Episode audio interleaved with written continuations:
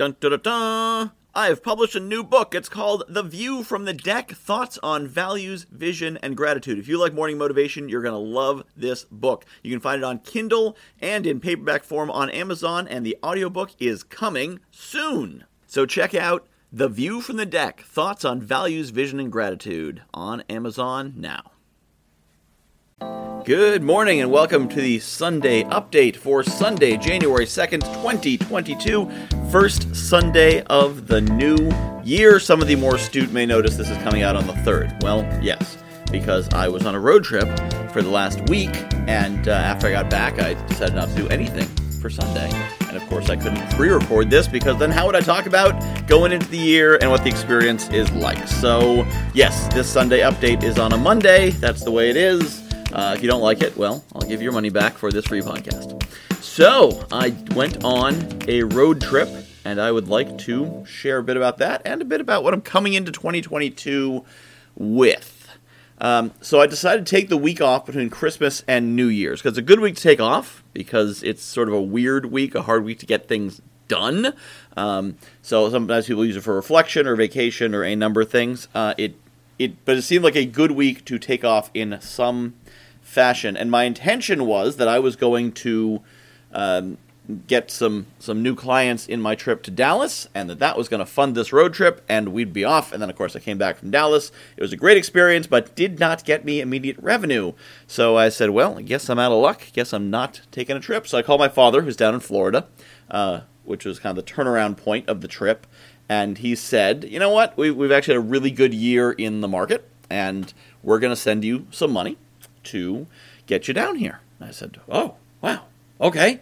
So we did. So the check arrived, and uh, the trip was then funded.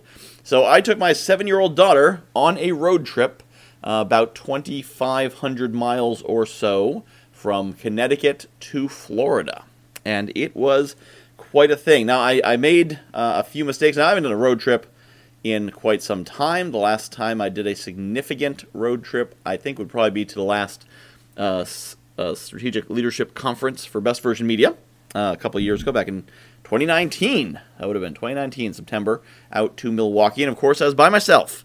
So I road trip by myself differently than I would road trip with a seven-year-old child. It's a different objective. It's a different experience. Um, it's a very different thing in in pretty much every way. Uh, so. I did make a couple of mistakes I'm not a big. It may surprise you to learn. I'm not a big thinking, uh, you know, planning ahead sort of person. I, I can do it when I need to, but my natural inclination is to say, let's just wing it and see what happens.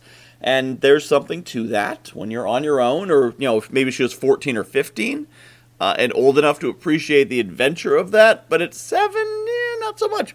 Because she does not see the infinite possibilities of the open road. She sees, oh my god, more time in the car. Oh.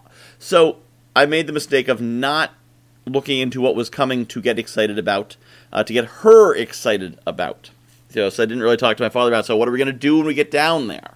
And um, so this is a mistake. So we got to our first stop, and I was planning to get to North Carolina before we stopped, but we got to Virginia, and she was tired and cranky. And as soon as we left, she's she's like, "I miss mommy. When do I get to see mommy again?" And I'm like, so this is actually one of the things. So we left um, from my my in laws in uh, right on the Connecticut New York border, and we left uh, day after Christmas. So we went out there for Christmas. Next morning, boom, on the road.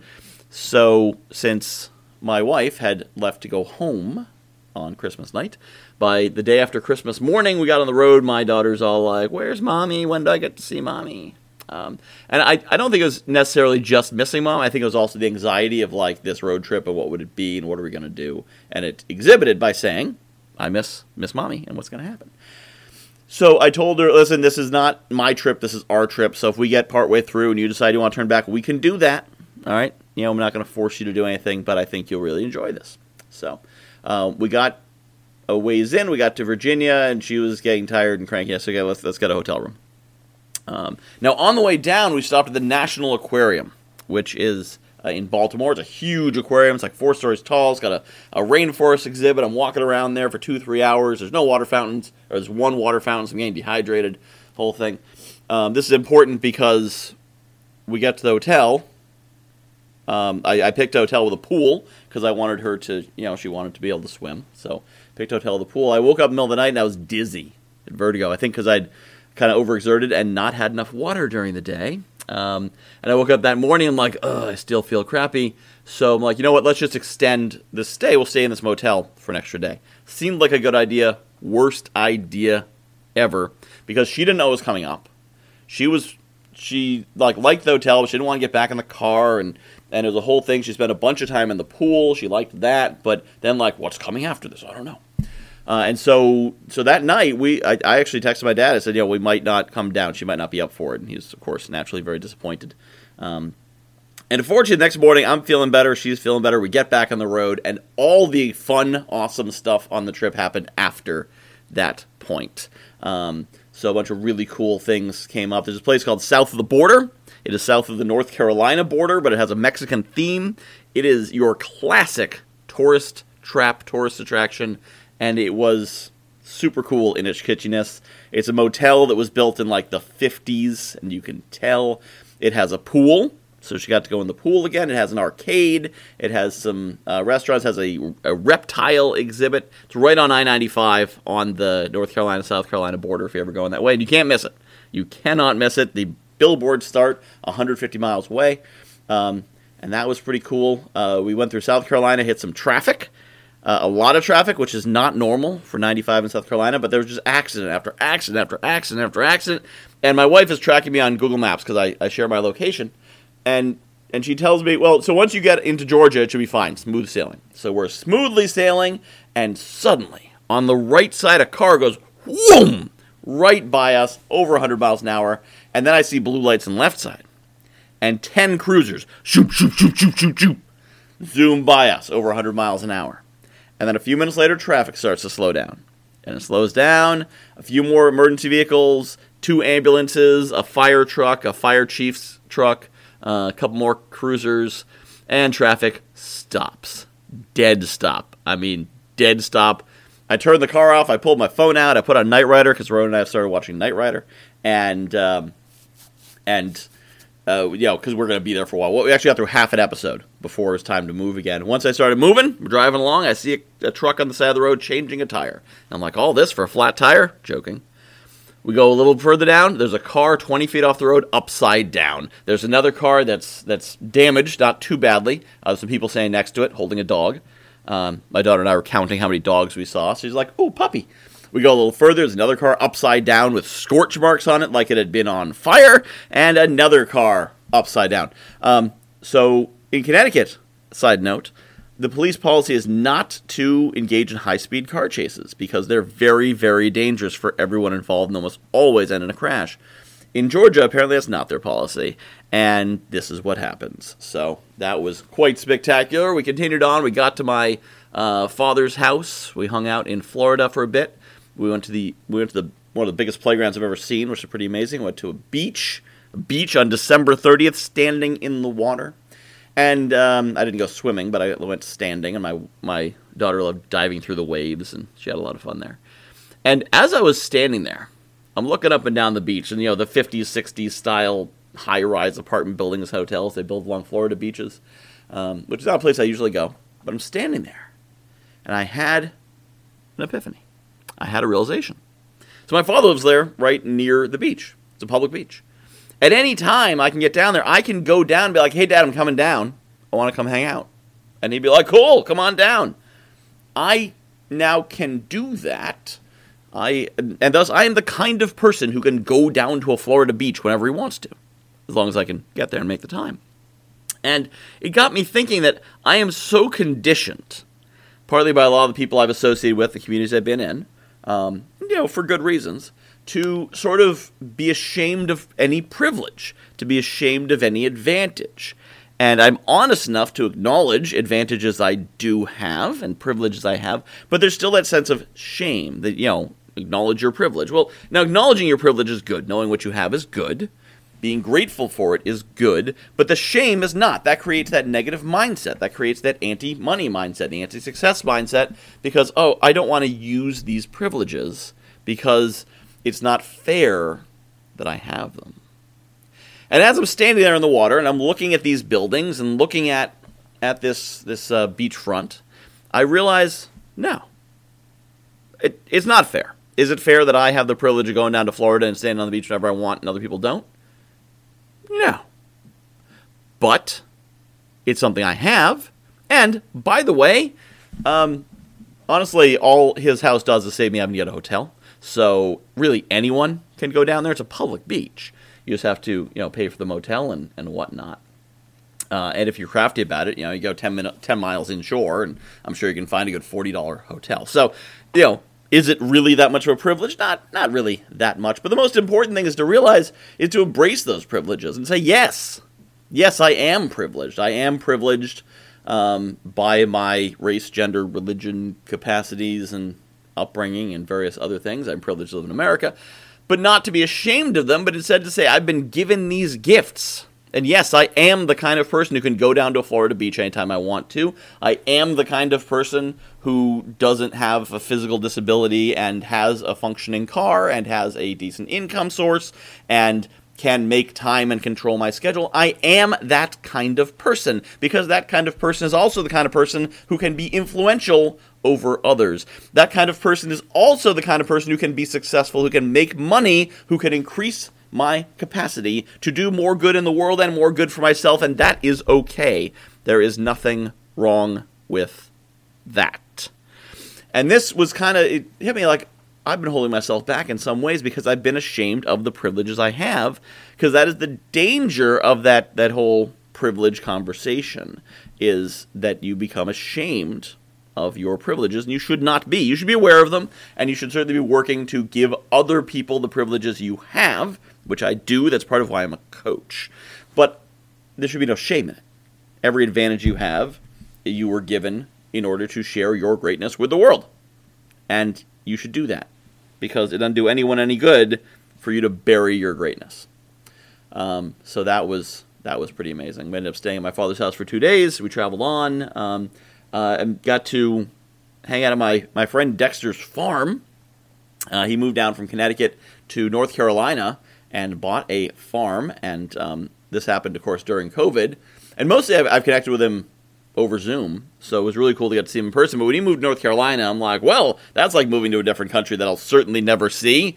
I will never be able to visit that place. And then, sure enough, um, my initial plan was like, I'm just going to drive straight through 19 hours. And I shared that with with a group chat we have for our Dungeons and Dragons group, which Dexter's, Dexter's part of. And Dexter's like, that's crazy, stay with us.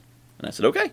And so I stayed there, and it was great. Um, it was a really cool place to stay. He's got chickens and cats, and Rowan had a great time. We ended up actually leaving later than we meant to because that was um, it was such a cool place to stay. And uh, you know, we drove back.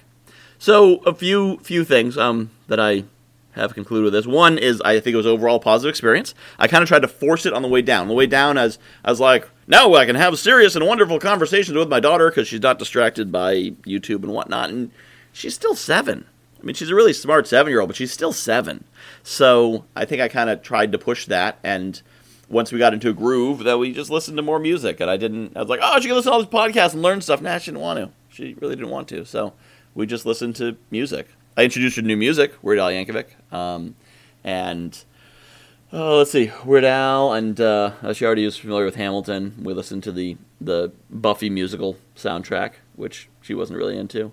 Um, we listened to some other stuff, some which she liked, some which she didn't. Uh, she really liked the song Albuquerque by Weird Al, but it was about kind of letting the letting the trip be what it was and not trying to make it something more. Realizing we can do it again. This isn't a once in a lifetime thing. I just need to, you know, have a bit of money and a bit of time, and we can absolutely do this again. It's totally repeatable.